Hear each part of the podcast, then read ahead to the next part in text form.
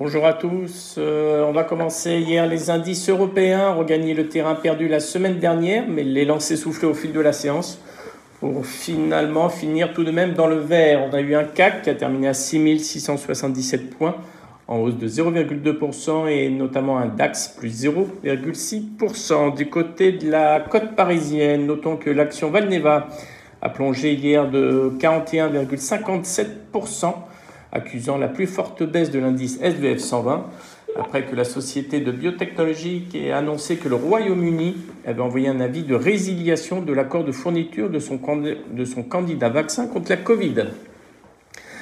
Inversement, Gatling a gagné 2,52% hier. Le titre a bénéficié d'un relèvement de recommandation de la part de HSBC qui est passé à l'achat sur le titre.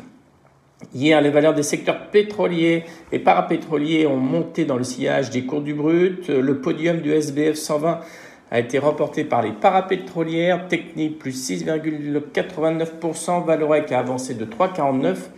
Et CGG s'est adjugé 3,31%. Du côté des majors, il y avait Total plus 3, BP plus 1,2 et Shell a fini en hausse de 2,46%. Euh, du côté de Wall Street, la bourse de New York a terminé sur une note contrastée hier, le marché cherchant une direction faute d'indicateurs majeurs et de résultats d'entreprise. Dans ces conditions et dans des volumes faibles, le S&P 500 a progressé de 0,23%, le Dow Jones plus 0,76% et le Nasdaq moins 0,07%. Euh, notons que d'après une étude de la revue de The Lancet, la plupart des gens n'ont pas besoin de troisième vaccin donc euh, ça a entraîné une chute pour Moderna de 6,6%, pour BioNTech de 7% et Pfizer a baissé de 2,5%. Hier, il y a Apple aussi qui a annoncé que le groupe avait résolu un problème de sécurité qui permettait à des hackers d'infecter des objets Apple connectés. Du côté des résultats, après clôture, il y a Oracle qui a publié des chiffres T1 meilleurs qu'attendus en termes de bénéfices par action mais décevant en termes de vente de l'appli Cloud, censé être le relais de croissance du géant de l'IT. Après clôture, l'action était en baisse de 3,3%. En Asie, ce matin, séance mitigée, le Japon plus 0,5%, continue de tirer la zone vers le haut en route pour un plus haut depuis 1990. Hong Kong en légère baisse, moins 0,1%, Shanghai moins 0,5%. Notons que pour la Chine, la Chine verrouille la vie de Xiamen, 4,5 millions d'habitants, à cause du Covid, et Xiamen est le centre de fabrication de produits électroniques pour ABB et Schneider. Notons également là-bas que le géant de l'immobilier chinois Evergrande, perdu 10% ce matin, ne parvient pas à céder ses actifs et on évoque le risque de défaut à noter que l'action a perdu 80% depuis début janvier. Concernant le pétrole, les prix du pétrole ont clôturé en hausse hier, tirés par les estimations de l'OPEP, qui voit la demande dépasser en 2022 son niveau d'avant la pandémie. Le Brent a terminé en hausse de 0,8% à 73,5 dollars et le WTI a lui conclu également en progression de 1% à 70,45 dollars. Notons que dans les matières premières, il y a l'aluminium qui a atteint les 3000 dollars la tonne. C'est un nouveau plus haut depuis 2008.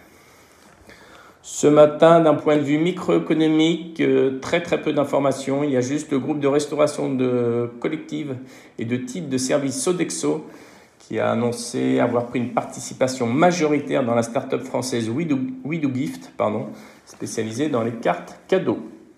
Aucun montant lié à cette acquisition n'a été communiqué. Je laisse la parole à Nantes.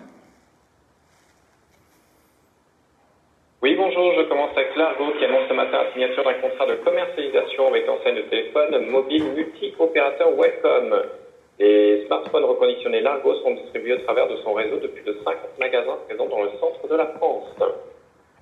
Péché Environnement, chiffre d'affaires qui ressort à 355 millions d'euros, soit une croissance de 18%. Le BE ressort à 81 millions d'euros, soit plus de 51%, pour un résultat net part du groupe à 13,5 millions d'euros contre moins 0,9 millions d'euros au S1 2020.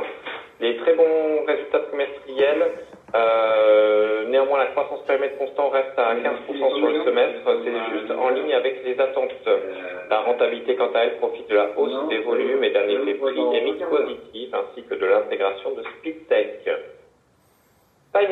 Chiffre d'affaires qui ressort à 1 milliard 885 millions d'euros, soit une croissance de 32% par rapport au N-1. Le résultat opérationnel courant ressort quant à lui à moins 483 millions d'euros, le RN à moins 77 millions d'euros contre moins 1 milliard 200 millions d'euros un an auparavant. Le chiffre d'affaires du S1 2021 reste toujours en retrait de 28% par rapport au S1 2019. Le taux de marge brut du groupe est également en hausse, mais c'est-à-dire 72% contre 62% au S1 2020 et 64% au S1 2019. Line Data, EBITDA qui ressort à 22,6 millions d'euros, une croissance de 23%, un résultat net opérationnel à 15 millions d'euros, soit plus 57%, et un RN à 11 millions d'euros, soit plus 45%.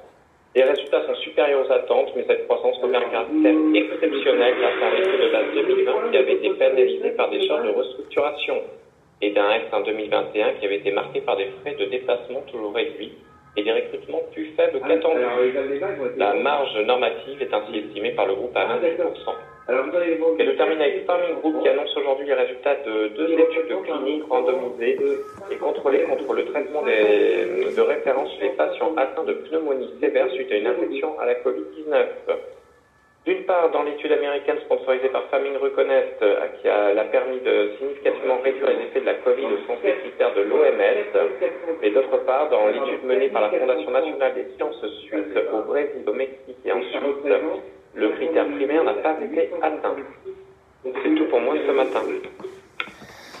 Merci beaucoup. En termes de changement de recommandation sur Carlsberg, il y a Berenberg qui passe d'achat à vendre en visant 843 couronnes danoises. Sur Inditex, Jeffries passe de conserver à l'achat, target 35 euros. Sur Novo Nordisk, Jeffries reste à sous-performance, objectif relevé à 465 couronnes danoises. Sur STM, Crédit Suisse reste à surperformance, objectif relevé à 46,50 euros.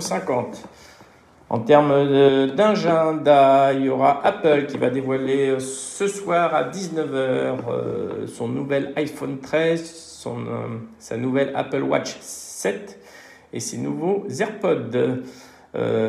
et en termes macroéconomiques, chiffre très important à 14h30, il y a l'indice des prix à la consommation. Je laisse la parole à Lionel. Oui, bonjour.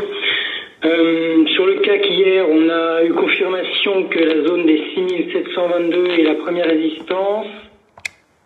C'est le plus haut d'hier, c'est le plus haut de, vendredi et ça correspond au gap baissier de mercredi dernier. Donc 6722, euh, résistance court terme confirmée. En préouverture ce matin, on se situe vers 6650. Euh, donc toujours relativement faible comme la fin de séance hier.